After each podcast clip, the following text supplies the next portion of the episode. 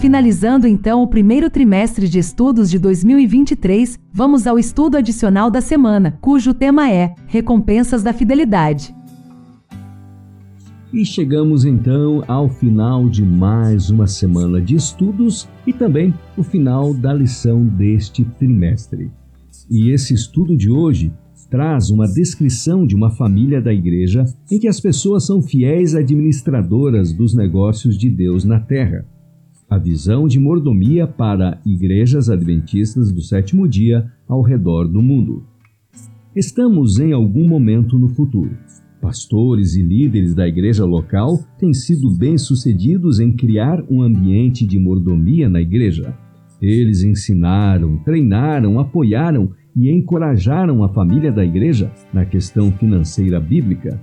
As pessoas estão implementando princípios bíblicos em sua vida, estão crescendo em generosidade, economizando regularmente para o inesperado e livrando-se da escravidão das dívidas. O estilo de vida é marcado pela moderação, disciplina e contentamento.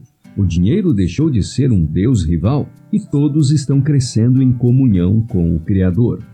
É manhã de sábado e as pessoas estão chegando para o culto. Há um sentimento de paz, ausência de ansiedade quanto às questões financeiras e gratidão. O conflito conjugal por questões financeiras foi eliminado. Eles vão adorar sentindo a presença de Deus e esperando a atuação do Senhor entre eles. Os ministérios da igreja são totalmente custeados e têm forte divulgação. Eles estendem o amor de Cristo de maneira muito tangíveis aos necessitados. A igreja utiliza seus recursos financeiros para oferecer instalações que apoiam de maneira maravilhosa os ministérios evangelísticos e serviços sociais os quais são mantidas com excelência. Afinal, o que Deus nos chama para fazer com os recursos que Ele nos confiou? Um bom dia de preparação para você e até o próximo estudo. E a nossa lição do próximo trimestre tem como tema as três mensagens do Apocalipse.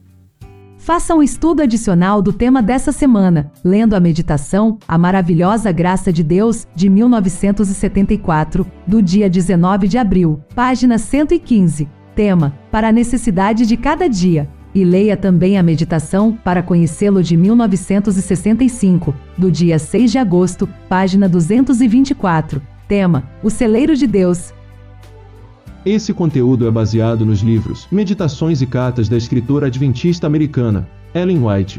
Os direitos internacionais deste conteúdo são reservados à Conferência Geral da Igreja Adventista do Sétimo Dia, localizada em Silver Spring, Maryland, Estados Unidos da América.